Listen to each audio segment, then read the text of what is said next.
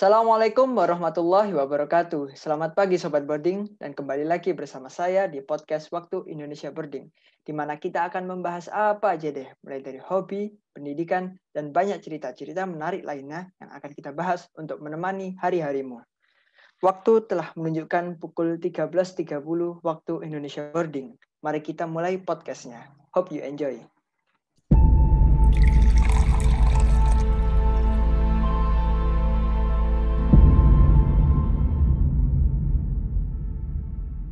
Bismillahirrahmanirrahim. Assalamualaikum warahmatullahi wabarakatuh. Kembali, kembali lagi bersama saya Hafiz Ahmad di podcast Waktu Indonesia Boarding.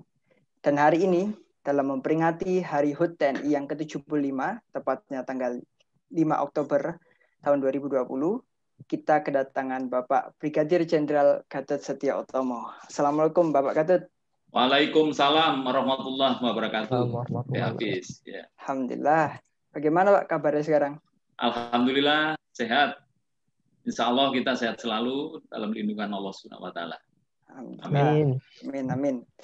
Ya, sedikit tentang Bapak Gatot ini, beliau ya. adalah alumni Akademi Militer tahun 1990 ya. dan sekarang menjabat sebagai ketua tim wasit dari Mabes TNI. Betul? Uh, saya ralat tuh untuk okay. jabatannya. Mm -hmm. Jadi sekarang staf ahli Kasat bidang bantuan kemanusiaan. Hmm, staf ahli Kasat dalam bidang bantuan bantuan kemanusiaan. kemanusiaan. Ya. Saya ucapkan terima kasih yang sebesar-besarnya kepada Bapak Gatot yang di waktu sibuknya ini bisa menyempatkan untuk hadir dalam podcast hari ini. Iya. Yeah. Uh, sebelum mungkin sebelum kita masuk ke tanya-tanya gimana sih TNI itu yeah. dan lain-lainnya, uh, pengen nanya dulu ini kalau boleh tahu Pak Gatot ini kesibukannya di masa pandemi gini apa aja ya Pak ya? Iya, memang TNI dan Polri tentunya dalam hal ini dilibatkan secara langsung dalam hal penanganan pandemi COVID-19. Tentu kita menggunakan organisasi yang sudah ada. Kalau di TNI ini dari mulai pusat sampai dengan daerah semua ada. Sampai dengan level desa pun ada yang kita sebut babinsa. Mereka semua terlibat di dalam kegiatan eh, ikut eh, membantu pemerintah daerah maupun pemerintah pusat dalam hal mengatasi eh, wabah yang sekarang terjadi. Di antaranya yang nyata kita membuat rumah sakit sendiri dan diawaki oleh eh, tenaga medis dari TNI yang kita sering dengar Wisma Atlet itu hmm. semua diawaki oleh uh, tenaga medis dari TNI. Hmm. Itu salah satunya. Ya. Hmm. Itu kalau boleh tahu uh, di mana itu tempat yang rumah sakit yang baru dibuat itu? Rumah sakit Wisma Atlet ini tempatnya di Kemayoran, Jakarta. Hmm. Kemayoran, ya. Jakarta. Ya sampai dengan hari ini kalau saya tidak salah uh, informasi bahwa sudah merawat 12.000 uh, pasien dan alhamdulillah dari 12.000 itu 70 persen sembuh. Hmm. Itu yang yang menjadi sesuatu yang uh, luar biasa. Walaupun di daerah-daerah juga kita melaksanakan hal yang sama. Hmm. Ya. Oke oke. Berarti itu uh, rumah sakitnya memang dikhususkan karena ada pandemi ini ya, ya. buat gitu kan? Hmm. Ya awalnya ya Wisma Atlet itu kan diperuntukkan untuk atlet-atlet waktu hmm. Asian Games kemarin.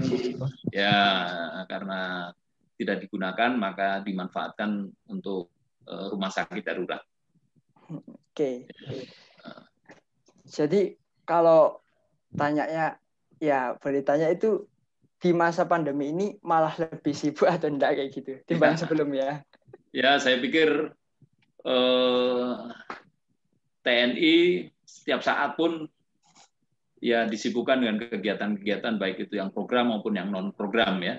Hmm. Kalau yang program pastinya sudah terukur waktu, eh, kemudian eh, di mana tempat pelaksanaannya itu sudah jelas kalau program itu. Tapi yang di luar program itu yang disesuaikan dengan dinamika yang terjadi. Ya, contoh misalnya saat ini kita sedang menghadapi pandemi COVID-19, tentu dinamikanya lebih uh, lebih luar biasa dibandingkan di hari-hari sebelumnya. Hmm. Ya. Oke, okay. uh, untuk pertanyaan selanjutnya, ini karena kebanyakan orang yang bakal nonton ini termasuk yang pengen juga masuk ke dalam akmil atau akpol yeah. kan, pengen yeah. belajar banyak tentang gimana pengalamannya Pak Gatot ini uh, yeah. karirnya menjadi seorang TNI. Jadi yeah. yang pertama pengen ditanya ini nih, kenapa pertama kali Pak Gatot ini pas saat muda nih lebih memilih masuk ke akmil ketimbang melanjutkan ke perguruan tinggi gitu? Iya. Yeah. Jadi uh, saya awali dari waktu SMA memang uh, saya hidup di dalam lingkungan yang bukan TNI. Kebetulan orang tua saya camat dulu, seorang camat, sehingga lingkungan saya bukan lingkungan TNI, sehingga buta tentang TNI. Hanya mungkin karena eh, orang tua yang mempunyai cita-cita anaknya pengen masuk akabri, hmm. maka saya ketika kelas 3 SMA, kelas 2 naik kelas 3 itu eh, ayah meninggal. Hmm. Nah, sebelum meninggal itu berpesan kepada saya pada saat di ruang ICU itu disampaikan bahwa kamu masuk akabri ya. Jadi mungkin prosesnya berbeda dengan yang lain. Eh, ketika itu karena lingkungan bukan TNI sehingga belum tahu apa yang harus dilakukan, apa yang harus dipersiapkan. Beda dengan anak saya yang sekarang iya. mau masuk Fajar atau Lutfi, mereka sudah kita persiapkan dari jauh-jauh hari. Tapi kalau saya memang berdadak waktu itu. Hmm. Alhamdulillah karena mungkin ini menjadi uh, rencana Tuhan, maka banyak yang menolong, mengingatkan, mengajak, mendorong, memotivasi.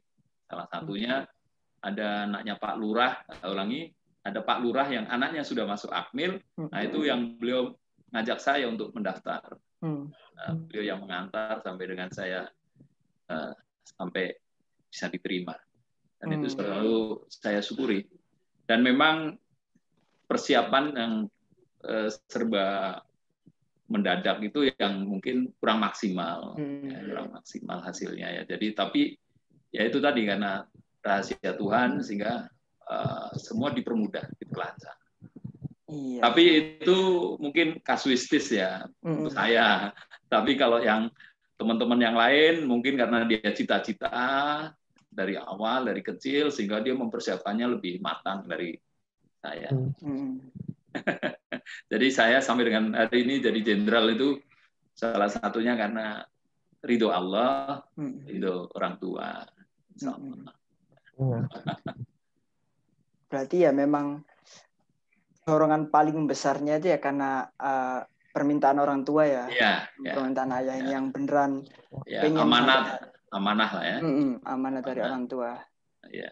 Hanya saya berpesan pada adik-adik yang mau mendaftar eh, karena sekarang kan namanya seleksi itu kan mencari yang terbaik ya. Mm-mm. Mencari yang terbaik tentu harus dipersiapkan jauh-jauh hari. Jangan, jangan waktu yang mungkin hanya tinggal tiga atau empat bulan baru persiapan mungkin itu bisa tercapai.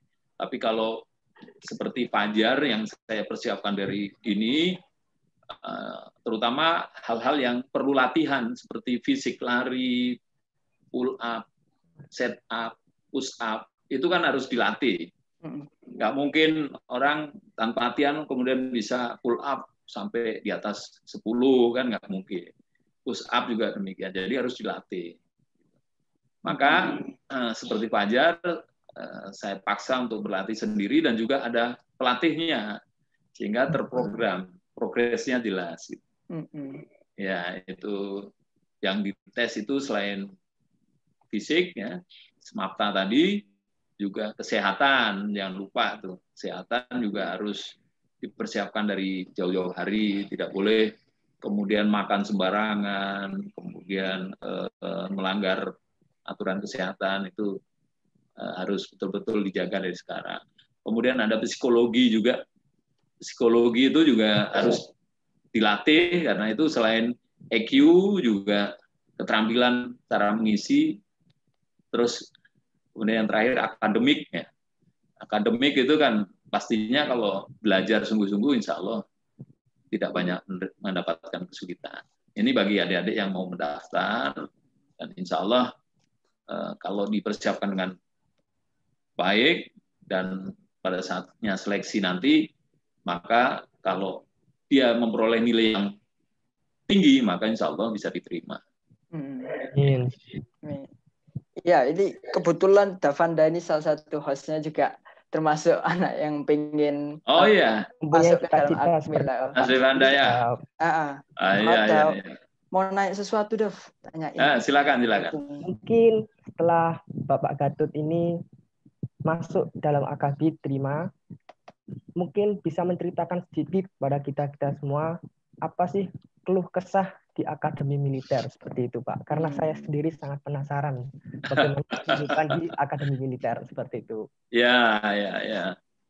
Yang pasti kalau cita-cita apa pun hambatan apa pun kesulitan apa pun resiko yang dihadapi ketika itu dihadapi dengan senang insya Allah tidak ada hal-hal yang mungkin akan menjadikan persoalan buat kita. Oh. ya yang utamanya yang pastinya adik mesti ikhlas dulu bahwa itulah bagian dari proses. Ya misalnya di Taruna misalnya. Di Taruna atau di Akmil itu kan eh, ketemu senior dan pengasuh atau pelatih itu kan pastinya kalau kita Taruna ya keras lah pendidikannya ya nah, itu kalau kita tidak siap mental juga pasti down. Tapi kalau kita ikhlas, kita senang, kita apa ya apa pun kita anggap ya sebagai bagian dari proses. Hmm. Kemudian setelah uh, mengabdi atau sebagai sudah menjadi prajurit itu kan kita bertahap. Uh, kita kalau di pasukan itu pertama kita yang kita mimpin 30 orang. Hmm. Nah, 30 orang itu kan macam-macam karakternya. Kebetulan saya pertama dinas di Medan. Hmm. Jadi yang dihadapi orang-orang Batak yang keras ya. Sehingga itu saya buat eh, sebagai oh ini proses pembelajaran saya untuk menghadapi bagaimana orang-orang yang keras saya hadapi dengan eh, dengan ya kemampuan saya yang ada. Ya, Alhamdulillah eh, situasi itu bisa kita atasi. Yang sering terjadi ketika kita masih menjabat di batalion itu kan ada Danton itu memimpin 30 orang, kemudian naik menjadi Dangki memimpin kurang lebih 100 orang. Nanti ketika pada level letkol itu kita mimpin Danyon itu hampir 500 sampai 1000 orang yang kita pimpin. Nah, itu proses kepemimpinan eh, karena kita sudah sudah membumi lah katakan menjiwai karakter anak-anak ini ya insya Allah nggak ada masalah hmm. dalam menghadapi persoalan dengan prajurit. Jadi kita intinya happy, senang, ikhlas, kemudian eh, apa ya? Semua itu tentu setiap kali saya kan di TNI ini kan ada tugas operasi, ada pendidikan. Pendidikan tidak hanya sekali di Akmil saja, nanti pada saat mau naik mayor pun ada pendidikan, seleksi. Mau jadi letkol harus seleksi lagi. Hmm. Mau jadi kolonel juga sekolah lagi, namanya Sesko TNI, ada Lemhanas. Nah, setiap kali saya mau mengikuti pendidikan seleksi itu, saya wajibkan untuk mondok restu orang tua, karena masih ada ibu di sampai hari ini masih ada ibu saya saya selalu uh, menjadi tradisi untuk sungkem dulu kepada ibu sebelum menjalani tes-tes yang uh, untuk masa depan. Alhamdulillah kalau ketika ibu merestui, meridoi, maka insya Allah berikan kelulusan oleh Allah. Iya. Karena doa restu itu adalah yang pertama, paling ya, utama. Ya, ya, benar. Kita nggak boleh takabur, nggak boleh sombong, merasa kita Eh, mampu, tapi di balik itu sesungguhnya eh, sudah menjadi janji Tuhan, janji, janji Allah, ridho Allah, eh, ridho ibu tentu menjadi ridho Allah juga. Iya, benar sekali. um, Pak Gadut, aku, ya. saya ingin uh, tahu gimana sih uh, lingkungan kayak suasananya akademi militer itu tahun 1990 kan itu kayak 30 tahun yang lalu pasti yeah. berubah itu apa yang dulu uh, ada sekarang nggak ada atau yang dulu nggak ada sekarang ada gitu ya ya ya, ya.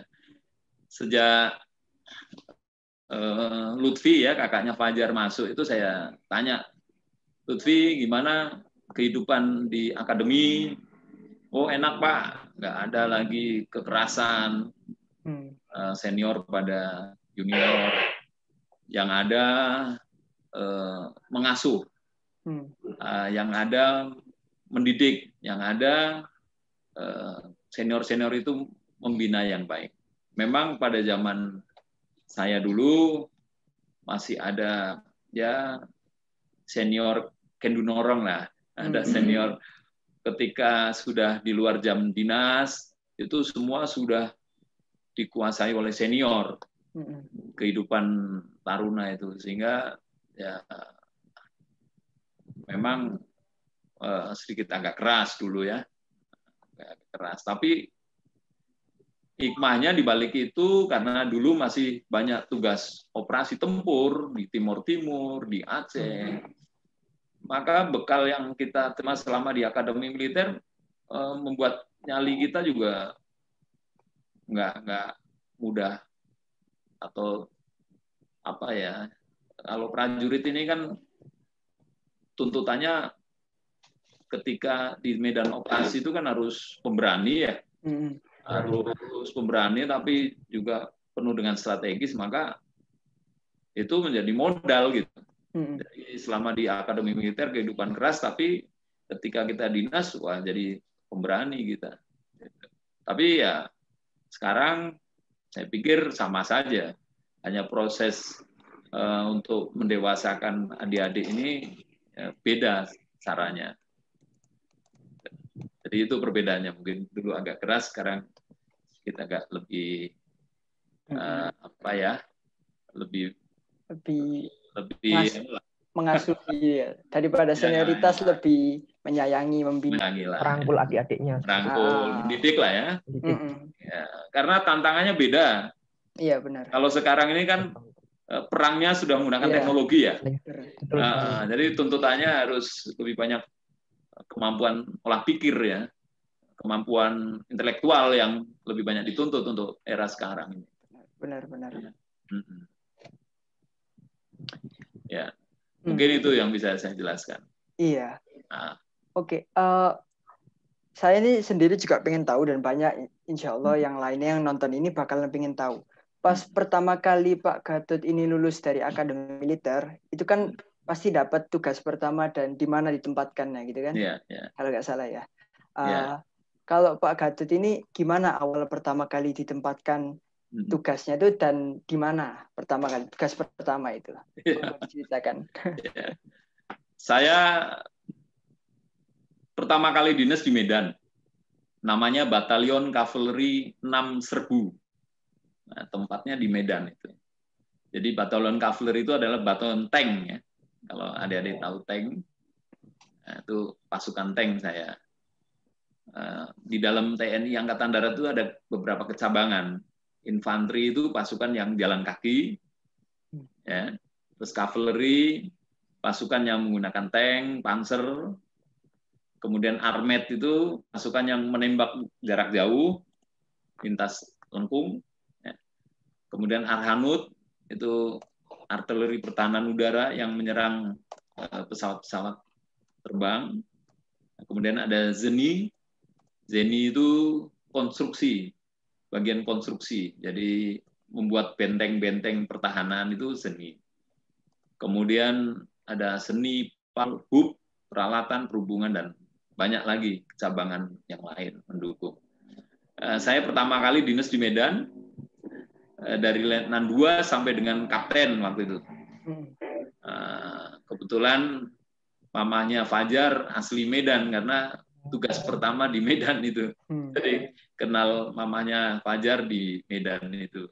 Jadi saya 9 tahun dinas di Medan, eh, kemudian sekolah untuk mendapatkan pangkat mayor, kemudian eh, untuk perwira itu yang sempurna dia harus pernah di batalion tempur, dia pernah di lembaga pendidikan.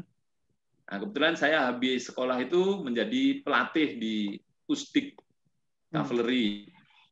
Nah, terus saya balik lagi jadi Wadanyon. Nah, kemudian jadi Kasdim di Rio. Nah, kita juga harus pernah di satuan teritorial atau Kodim. Nah, itu. itu untuk kesempurnaan seorang perwira, dia harus pernah pernah di satuan tempur, dia pernah di eh, lembaga pendidikan, dia pernah di satuan teritorial, dan dia pernah menjadi staf. Seperti hari ini hmm. saya sebagai staf. Itu saya pertama kali di Dinasti Medan. Dinasti Medan. Ya. Itu selama 9 tahun deh. Ya. ya. Sampai kapten. Letnan hmm. 2 sampai kapten. Letnan 2 sampai kapten. Ya. Gimana, Dav? Kamu gak mau nanya-nanya ini padahal pengen ayo. Tapi biar untuk pengetahuan aja, hmm. saya eh, jelaskan ya, karena ini ada terkait dengan hari ulang tahun TNI. Iya. Hmm. Biar adik-adik tahu sejarahnya TNI ya. Iya. Sepintas saja akan saya jelaskan tentang TNI.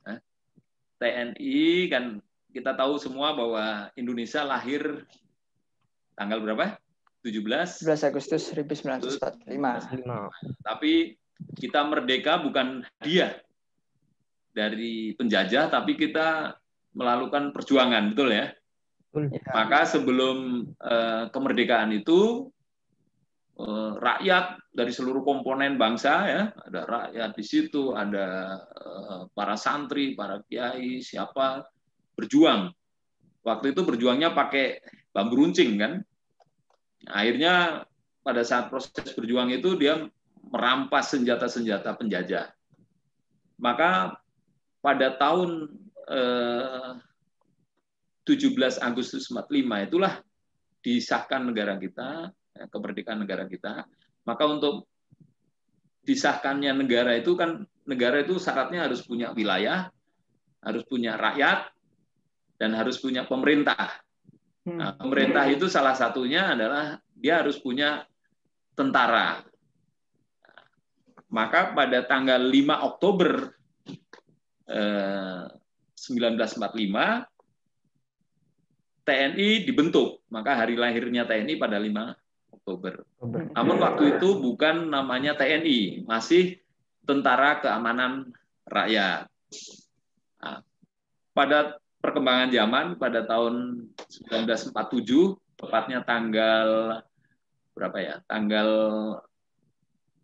3 Juni tanggal 3 Juni 1947 itu yang tadinya namanya TKR menjadi TNI. Hmm. Nah, kemudian di tahun 62 ya, karena negara kita penjajah ini kan sudah sudah pulang ke negaranya. Sekarang hmm. yang terjadi adalah pemberontakan-pemberontakan. Hmm, Salah satunya adalah pemberontakan PKI. Hmm. Ya, PKI ingin uh, mempengaruhi atau menyusupkan orang-orangnya ke tubuh-tubuh ke tubuh TNI. Maka pada saat tahun 1962 uh, eh, untuk mengefektifkan dan mengefisienkan uh, apa organisasi yang bersenjata yaitu TNI dan Polri maka digabung waktu itu TNI Polri menjadi ABRI kan pernah hmm. dengar ya iya pernah, ABRI hmm.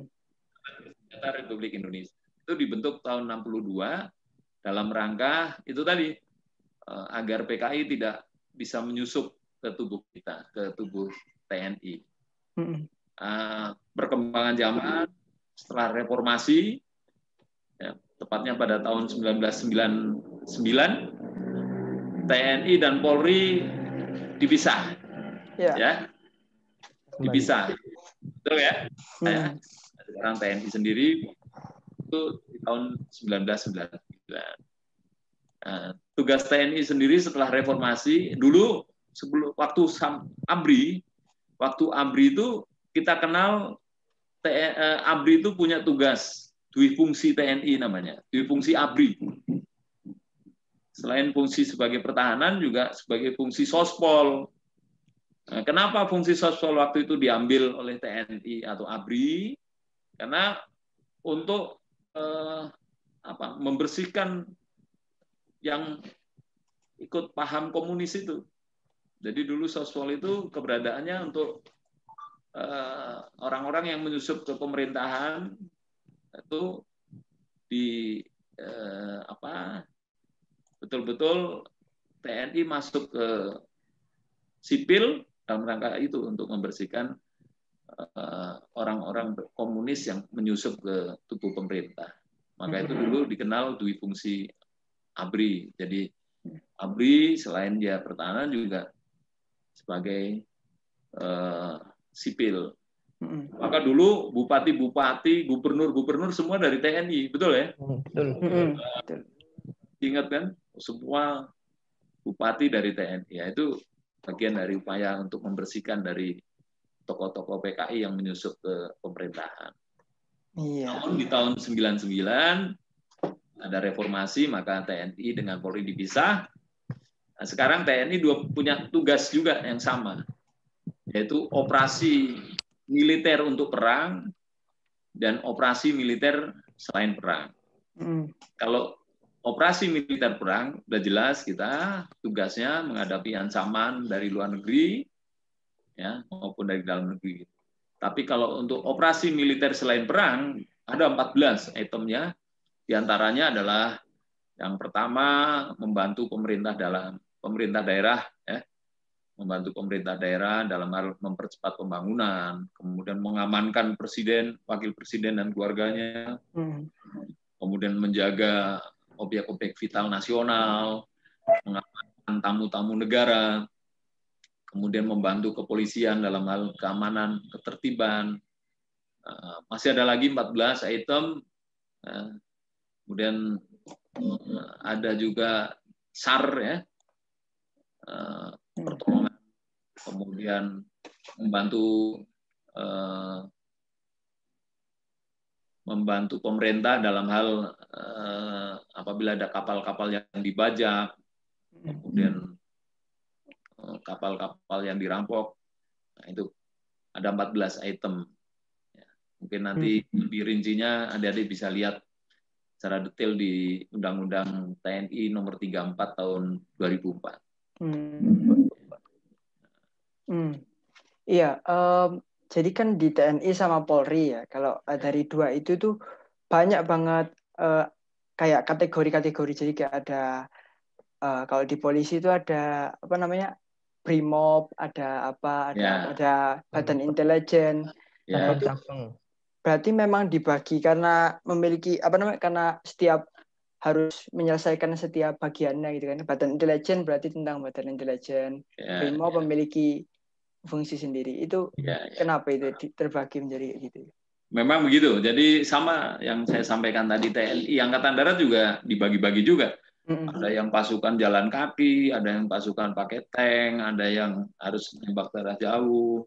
Itu bagian dari eh, apa organisasi-organisasi, terutama Polri. Eh, tadi yang ditanyakan Polri itu memang ada, ada dibagi-bagi ada primob dan seterusnya. Mesti mereka juga punya tugas dan tanggung jawab yang berbeda-beda. Walaupun dalam satu institusi Polri, tapi seperti brimob dia dia lebih kepada pasukan, hampir mirip dengan jadi tugas-tugas yang eh, menghadapi teroris mereka yang yang eh, Kemudian ada lalu lintas kalau di Polri kan, ada Sabar, ada Serse, ada Intel. Di TNI juga ada juga. TNI juga ada Kopassus, ya kan? Betul ya? Kopassus, ada intelijen juga. Jadi memang dibuat sedemikian rupa agar eh, TNI kita kuat atau Polri kita kuat. Dan itu untuk personil yang masuk ke bagian-bagian itu di psikologi, di tes psikologi. Jadi hmm. dasarnya dasar dari hasil psikologi. Ya ini yang bisa membaca karakter seseorang itu ada namanya dinas psikologi angkatan darat. Mm-hmm. Itu yang oh ini anak ini cocoknya cavalry, oh ini anak ini cocoknya infanteri. Nah, kebetulan Lutfi kakaknya Fajar itu masuk CPM, Korps Polisi Militer. Jadi hasil dari psikologinya Lutfi lebih condong kepada uh, eh, CPM gitu. Jadi untuk hmm. seorang tentara tidak bisa menentukan ya Pak kita mau ke mana gitu organisasi. Enggak, eh, kalau sudah masuk tentara nanti semua berdasarkan psikologi. Hmm. Iya, karena itu akan berisiko kalau tanpa menggunakan psikologi. Sudah ada data-data. Iya, pakai data. Gimana? Pakai data-data dari hasil psikologi kan untuk menempatkan ya, di mana. Ya.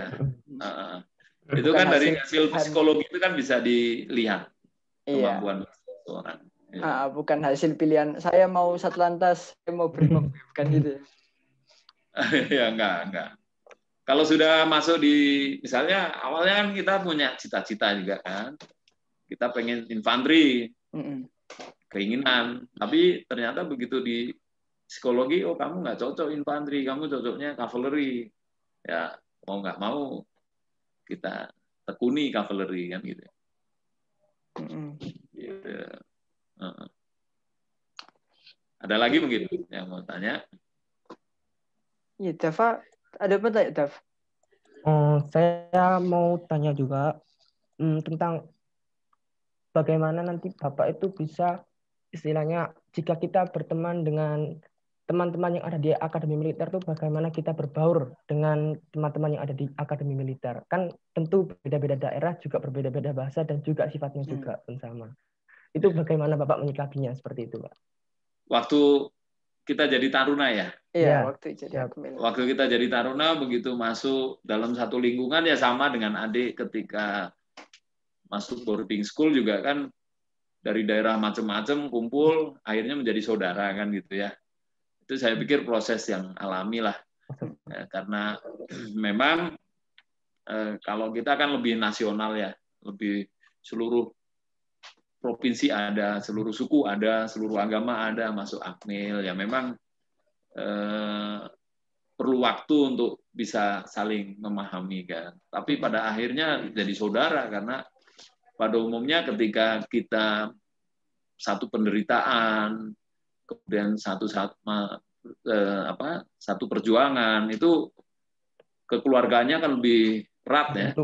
Lebih erat ya. Maka itu di Akmil itu empat bulan pertama kita pendidikan integrasi. Jadi terintegrasi dari angkatan darat laut udara polisi. Pendidikan kurang lebih selama empat bulan. Itu dikumpulkan di situ. Pada saat empat bulan pertama itu pendidikan dasar. Harapannya nanti ketika pada saat taruna ini 30 tahun lagi seperti saya 30 tahun sudah masuk pada posisi-posisi pemimpin nasional sudah ada ikatan. Pon apa sudah ada pers, ikatan persaudaraan gitu. Ya nah, memang dampaknya setelah sekian tahun setelah jadi pemimpin-pemimpin baik di daerah maupun di pusat. Tapi prosesnya harus diawali dari empat bulan pertama itu, dari darat, laut, udara, polisi digabung, kemudian polisinya kembali ke Semarang, yang TNI-nya darat, laut, udara itu tambah tiga bulan lagi, ngumpul di Magelang. Baru nanti di akhir pendidikan ada namanya Latsitarda, latihan integrasi terpadu ya dari empat angkatan. Nah, mereka bergabung lagi. Kemudian kalau di kuliah itu namanya KKN, eh, satu bulan di satu tempat. Mereka membawa lagi. Ya, pada saat dinas eh, itu ada sudah ada komunikasi. Kasus dulu pernah saya waktu zaman Wadan Yon itu dulu ada TNI dengan Polri berantem kan anak buah. Hmm. Uh, tapi karena saya dengan komandan Brimob satu liting, satu sama-sama Akabri 90, wah, ada langsung bisa kompak. Terus hmm. anak buahnya juga ngikut akhirnya kan. Itulah bagian dari upaya kita untuk negara ini biar tetap aman. Karena bahaya sekali ketika TNI dan Polri berantem yang sama-sama punya senjata, ya kan? Betul ya? Bayangkan itu kalau TNI dengan Polri tembak-tembakan, rakyatnya ke mana itu? ya, jangan sampai itu terjadi, maka upaya-upaya itu yang dilakukan oleh pimpinan-pimpinan kita untuk iya. menyatukan, iya.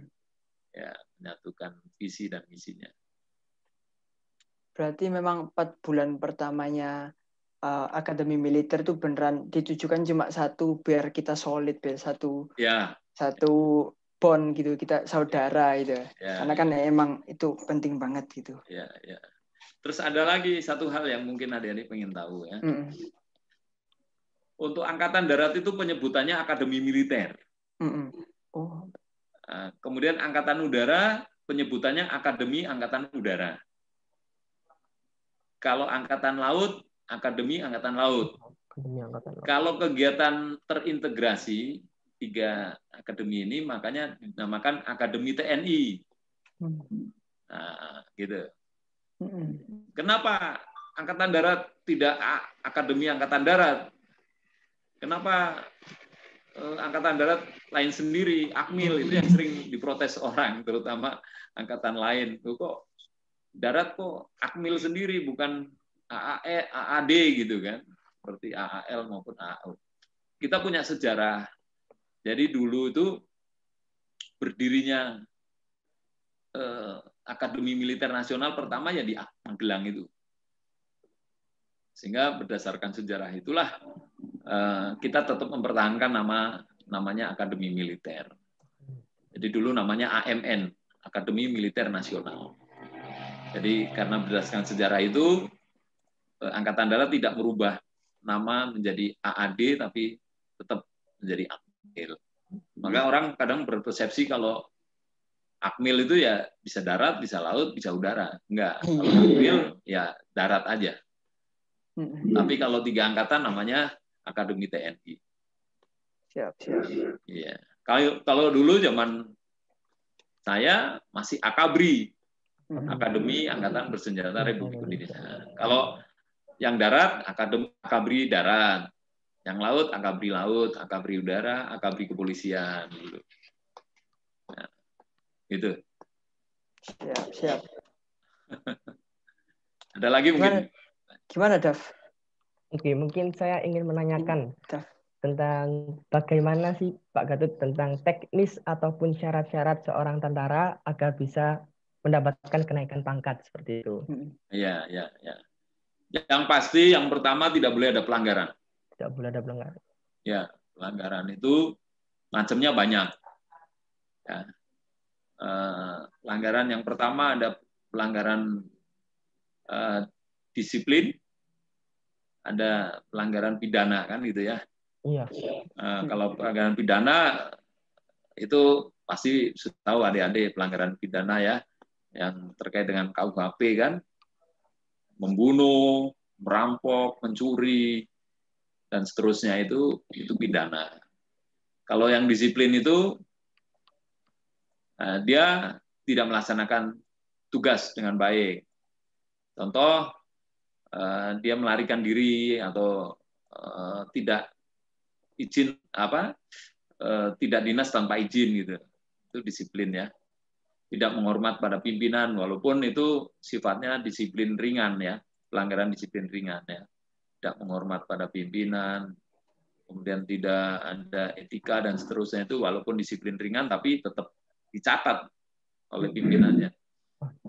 Kemudian ada namanya insubordinasi insubordinasi itu pelanggaran melawan perintah atasan nah itu udah melaksanakan disiplin murni. Jadi pelanggaran yang cukup berat kalau di TNI, namanya insubordinasi, melawan pemimpin, melawan komandannya.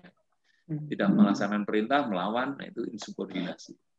Hmm. Kemudian namanya ada uh, Plana Yuda. Plana Yuda itu ketika kita berangkat tugas operasi, dia melarikan diri, tidak ikut tugas tempur, dia kabur. Nah, itu sudah sudah melanggar hukum uh, disiplin militer. Jadi itu tidak boleh ya untuk bisa naik pangkat itu harus betul-betul dia tidak punya catatan pelanggaran. Bebas dari pelanggaran berarti. Ya. Hmm, kemudian yang kedua dia harus lulus semapta. Jadi yang tadi saya sebutkan ada lari, push up, pull up dan seterusnya itu bukan hanya pada saat masuk saja, tapi selama kita berdinas juga harus dibina itu. fisiknya. Dan setiap kali kenaikan pangkat dia dites. Kalau nilainya di bawah 61, maka nggak akan naik pangkat dia. Hmm. Nah, dia harus nilai 61. Ada ada aturannya penilaian itu. Jadi dia tetap melihara fisiknya dengan baik selama berdinas. Ya, itu yang yang prinsip itu. Jadi tidak ada pelanggaran, dia lulus semata. Nah, kalau prestasi dan seterusnya itu itu sebagai tambahan saja. Maka ada namanya kenaikan pangkat reguler, kenaikan pangkat yang sesuai norma ya dari letnan 2 ke letnan 1 4 tahun, dari letnan ke kapten 3 tahun itu norma ya. Tapi ada namanya kenaikan pangkat luar biasa. Kenaikan pangkat luar biasa itu diberikan kepada pimpinan pada anak buah yang berprestasi. Jadi contohnya di medan pertempuran dia berhasil menangkap tokoh atau mendapatkan senjata atau dia bisa menguasai satu daerah pertempuran, nah itu dia dinaikkan pangkatnya menjadi pangkat luar biasa. Dia tidak sama dengan temannya. Temannya hmm. misalnya masih letnan 2, dia udah letnan 1 karena KPLB bisa. Itu bisa terjadi. Hmm. Bagian dari punishment ya. Nah, ulangi, bagian dari reward. Hmm. Nah, reward.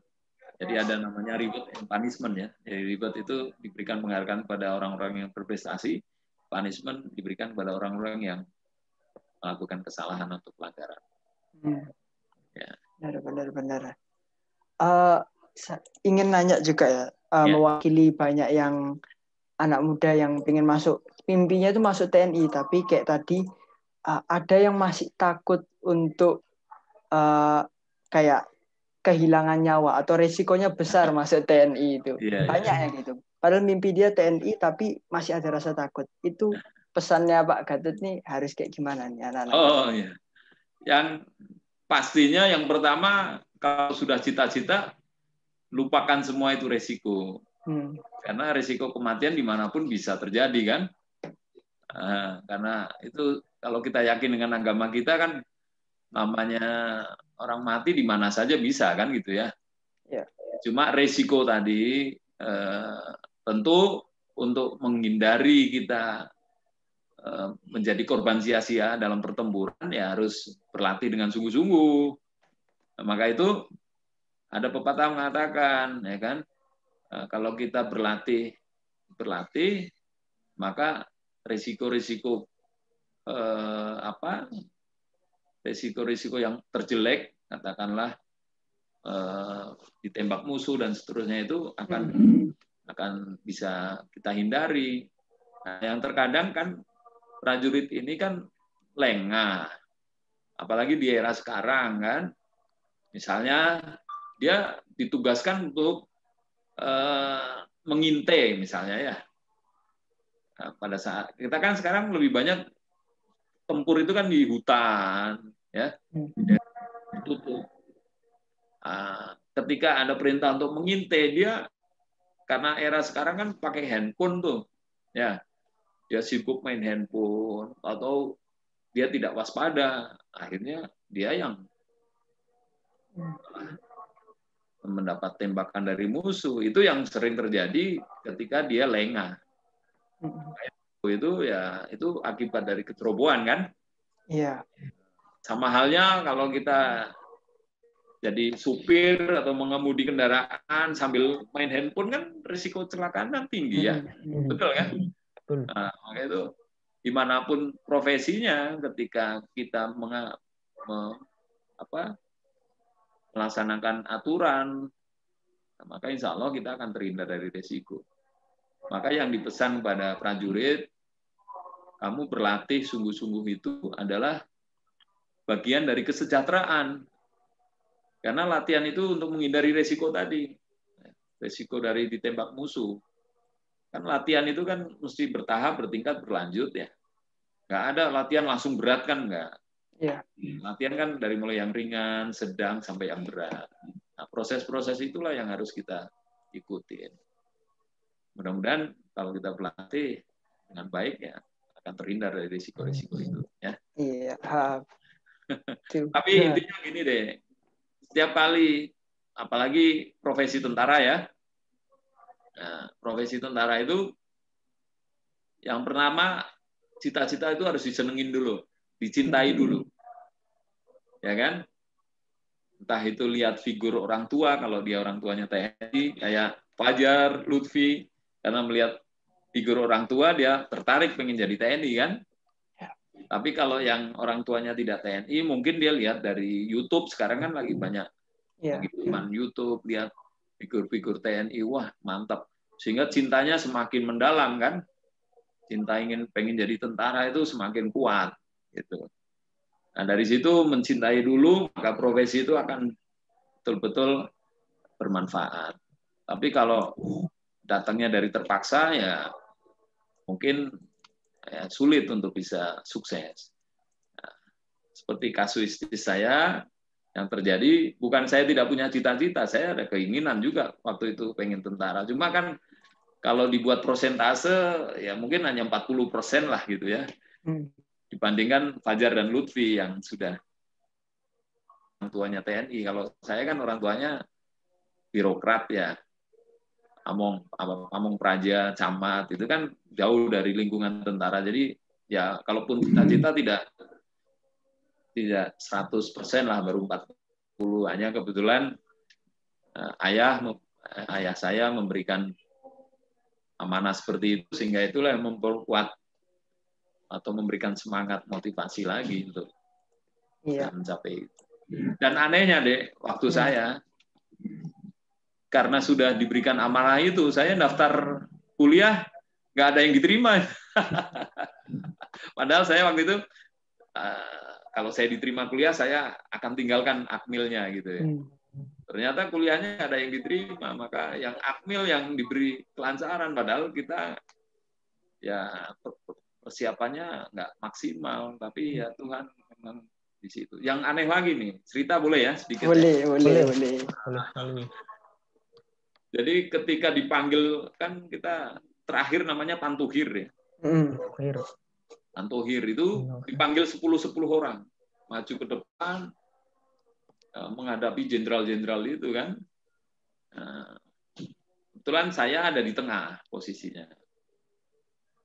Yang paling pertama ditanya bahasa Inggris pada era-era itu kan bahasa Inggris nggak seperti sekarang lah ya, nggak terlalu. Dulu masih kalau nggak pinter banget bahasa Inggrisnya pasti kacau lah gitu ya. Hmm.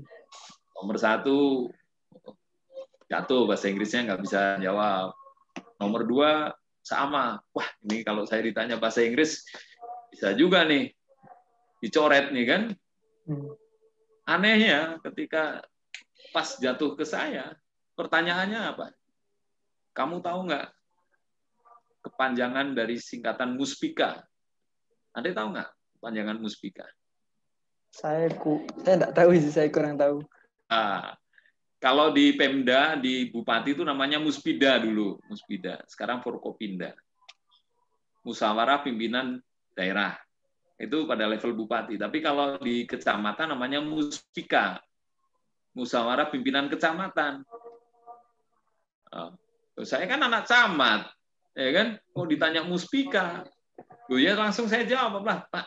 Muspika singkatannya Musyawarah Pimpinan Kecamatan. Oh ya, betul. Nah, samping saya lagi, udah bahasa Inggris lagi. Saya, jadi saya di luar dari kemampuan manusia itu. Hmm, emang dikasih jalan. Iya, dari 10 orang yang lulus cuma saya. Karena pertanyaannya yang dianggap mungkin saya bukan anak camat, nggak bisa jawab. Ternyata hmm. saya anak camat. Dan itu mungkin dibisikin malaikat mungkin ya. Allah. Karena restu dari orang tua juga. Ya, itu iya, pastinya. Yang terpenting restu itu makanya adik-adik selama masih ada orang tua jangan lupakan orang tua. Seperti apa pun anak-anak orang tua menjadi eh, jimat lah. Kalau bahasa kita itu uh, bukan jimat yang yang strict ya. Uh Eh, itulah kekuatan kita ya kekuatan kita untuk kita lebih baik lagi yeah. sampai hari ini insya Allah saya selalu berkunjung orang tua ibu saya yang sudah 80 tahun insya Allah masih diberi umur panjang insya Allah insya Allah Mungkin saya bisa tanya sekali lagi, Pak. Ya. saya ingin tanyakan karena saya juga tertarik untuk masuk ke TNI. Itu mungkin bagaimana serangkaian tes kita pertama itu harus daftar ke mana dulu dan ya. nanti akhirnya bagaimana bisa dijelaskan sedikit agar saya tahu dan teman-teman juga tahu seperti itu. Ya. Jadi eh, yang saya tahu Eh, setelah sekian lama dari tahun 90 saya nggak mengikuti lagi. Terus kemarin Lutfi kakaknya Fajar saya mengikuti eh, proses seleksi ya. Jadi Lutfi itu daftar di Korem Surabaya. Korem 084 tepatnya di Ajen Korem. Eh, kantornya kalau nggak salah di samping Polres Tabes Surabaya kalau ada orang Surabaya maka daftarnya di situ nah, nanti dari situ dihimpun dari beberapa korem, kumpul, nanti namanya ada panitia daerah, panda ya. Nah, kodam. Nah, itu tesnya dari mulai tes administrasi, dicek dulu administrasinya. Uh, intinya persyaratan yang yang ini dulu, tinggi tinggi badan, berat badan itu harus sesuai dengan aturan kan tinggi badan itu minimal 163 ya kalau tinggi badan 163, maka berat badannya harus seimbang. Berarti 163 dikurangi 110. Berarti kalau tingginya 163, batas maksimalnya berat badannya berapa? 53. Ya, 53. ya, tergantung tinggi badan, tinggal dikurangi 110 aja. Nah, jadi kalau sudah sudah apa sudah standar ya sudah sesuai dengan itu maka nanti ada tensi ada kesehatan yang ringan-ringan dulu nah, baru nanti administrasi ya uh, izin orang tua kemudian uh, apa uh, nem ya kalau dulu ada ijazah kalau dari mana ada surat keterangan sekolah itu, itu proses administrasi. Itu masih Nanti dari seribu itu bisa juga yang gugur hampir 200 orang. Karena tadi tingginya kurang, atau berat badannya berlebihan, atau berat badannya terlalu kurus, kemudian nanti eh, mungkin mata ada namanya tes buta buta warna, ya, terus tes kesehatan mata banyak nanti. Ini biasanya di tahap awal itu sudah banyak yang gugur. Nah, terus nanti baru tes berikutnya namanya psikologi. Tes psikologi itu nanti ada tim datang. Dan sekarang itu nanti mungkin bisa tanya Fajar itu ada tempat latihan untuk psikologi. Ya, kemarin Fajar saya ajak ke Dinas Psikologi Angkatan Darat yang ada di Bandung latihan. Nah, terus itu juga nanti banyak yang gugur. Terus nanti ada kesehatan yang kedua, nanti ada ronsen, terus segala macam itu, kesehatan. Terus apa lagi ya? Mental ideologi. Hmm. Mental ideologi itu tes yang melihat dari ideologi kita. Ini kan sekarang banyak orang yang terpapar radikal ya. Hmm. Misalnya yeah. ditanya tentang Pancasila, gimana Pancasila? Wah, wow, Pancasila nggak relevan lagi. Nah itu hmm. coret ya kan? Nggak mungkin masuk. Dia sudah terpapar uh, ideologi yang sudah apa? Yang melenceng dari Pancasila kan itu ya. Terus nanti mental ideologi ditanya lagi tentang kesetiaannya kepada negara gitu. Maka dulu waktu kakak kelas uh, temannya Lutfi itu ada si siapa namanya yang viral di HTI itu ya. Viral di medsos yang dia bawa bendera HTI itu kan jadi rame itu. Enzo ya. Apa? Oh. Enzo. Enzo itu kan. Saya kurang tahu nggak nggak ngikuti ya. Hmm. Makanya penggunaan medsos kalau sudah dari sekarang ingin masuk akmil atau AAU atau AL atau akpol itu di Instagramnya jangan juga yang aneh-aneh. Nah, nanti di Instagram itu akan diikutin perkembangan anak ini kan. Bagaimana dia memposting hal-hal yang aneh-aneh atau sudah di luar dari norma gitu. Nah, itu juga akan diusut itu orang per orang. ya, maka hati-hati dari sekarang ya. Iya. Jangan memposting yang aneh-aneh. Nah, terus itu nanti di tiap-tiap provinsi itu di dialokasi. Jadi misalnya kemarin eh, Lutfi dari Kodam 5 atau dari Surabaya yang berangkat kurang lebih 70 orang kalau nggak salah. Dikirim ke Magelang. Nah, di Magelang ketemu seluruh Indonesia. Di seluruh Indonesia ketemu lagi, bersaing lagi dari awal lagi. Ya, tes yang sama cuma metodenya yang berbeda gitu. Sampai dengan terakhir dinyatakan lulus. Itu prosesnya. Siap, siap, siap, siap. Nah. Mungkin untuk pertanyaan terakhir sekalian penutup, ya. uh, apa pesan yang bisa Pak Gatot kasih ke semua anak atau terutama anak yang ingin menjadi TNI? Apa pesan yang bisa diberikan Pak Gatot? Ya, pada kesempatan yang terakhir ini sebelum kita apa uh, beraktivitas pagi ya di luar dari kegiatan ini uh, saya pengen berpesan pada anak-anak yang terutama yang pengen masuk tentara atau polisi tapi sebetulnya pesan ini juga umum lah sifatnya hmm. ya. profesi apa pun itu tentu uh, tidak uh, tidak begitu saja jatuh dari langit ya. Memang harus diperjuangkan. Harus melalui perjuangan. Jadi profesi apa pun, adik-adik pengen jadi dokter juga melalui eh, perjuangan, belajar dan seterusnya.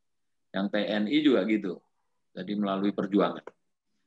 Maka yakinlah bahwa Tuhan itu sudah sudah uh, memberikan rezeki dan takdirnya masing-masing kan gitu ya. Hanya persoalannya kita kan mau ke mana ini?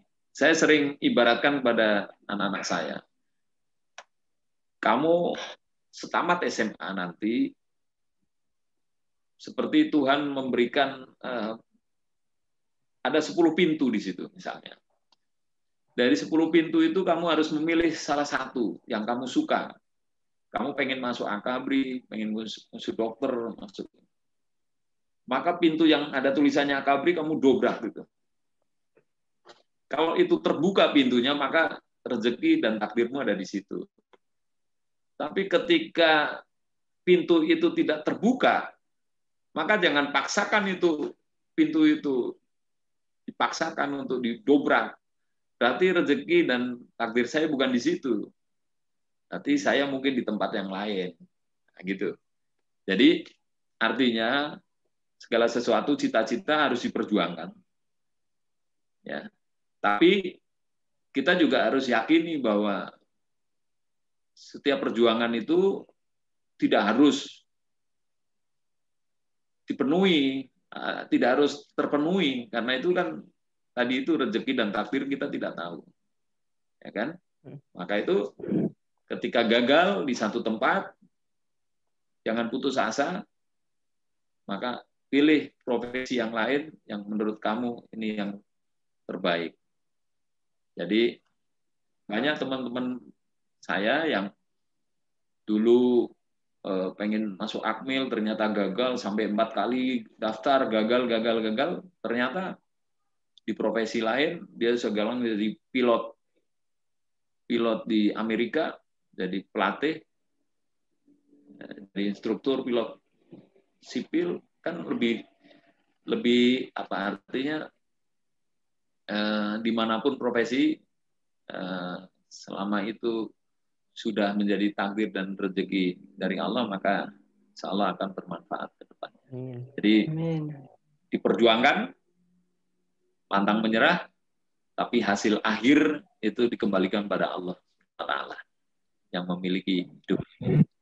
Ya. Siap, siap. Sama halnya yang saya cerita tadi, saya ingin daftar kuliah ternyata satu pun tidak ada yang diterima. Ternyata akmil yang saya anggap terlalu berat ternyata dimudahkan dan dilakukan. Gitu. Jadi pesan saya berjuang, berjuang, jangan putus asa, perjuangkan terus karena itu adalah eh, kewajiban kita sebagai manusia. Tapi hasil akhir kita serahkan pada Allah Subhanahu wa taala. Ya, itu. Amin. Pesan terakhir dari Alhamdulillah. Selamat belajar.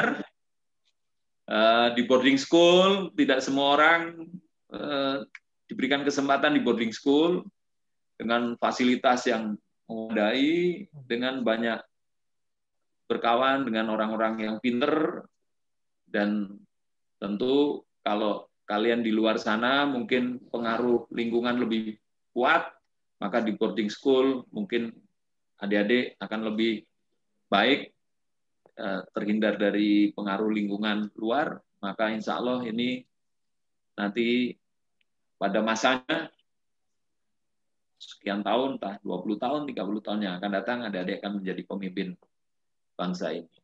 Amin, amin, amin, ya Rabbal Alamin. Insya Allah, karena negara ini bukan orang-orang yang berkualitas. Ya. Siap. Itu ya, selamat belajar. Hmm. Adik-adik, ya. Hmm. Alhamdulillah, Alhamdulillah, ya Alamin. Sudah usai ya, satu jam lebih kita bincang-bincang banyak dapat uh, ilmu lah pastinya dari Bapak Gatot ini banyak cerita yang bisa kita dengan apa namanya Sudah ya?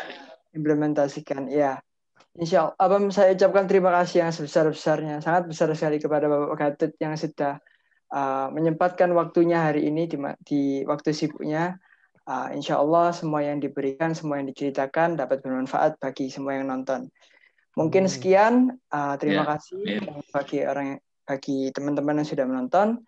Uh, wabillahi taufik walidayah. Wassalamualaikum warahmatullahi wabarakatuh. Putus-putus ini. Putus-putus, terputus-putus. Oh ya. Uh, sudah penutupan kok. Oh, sudah.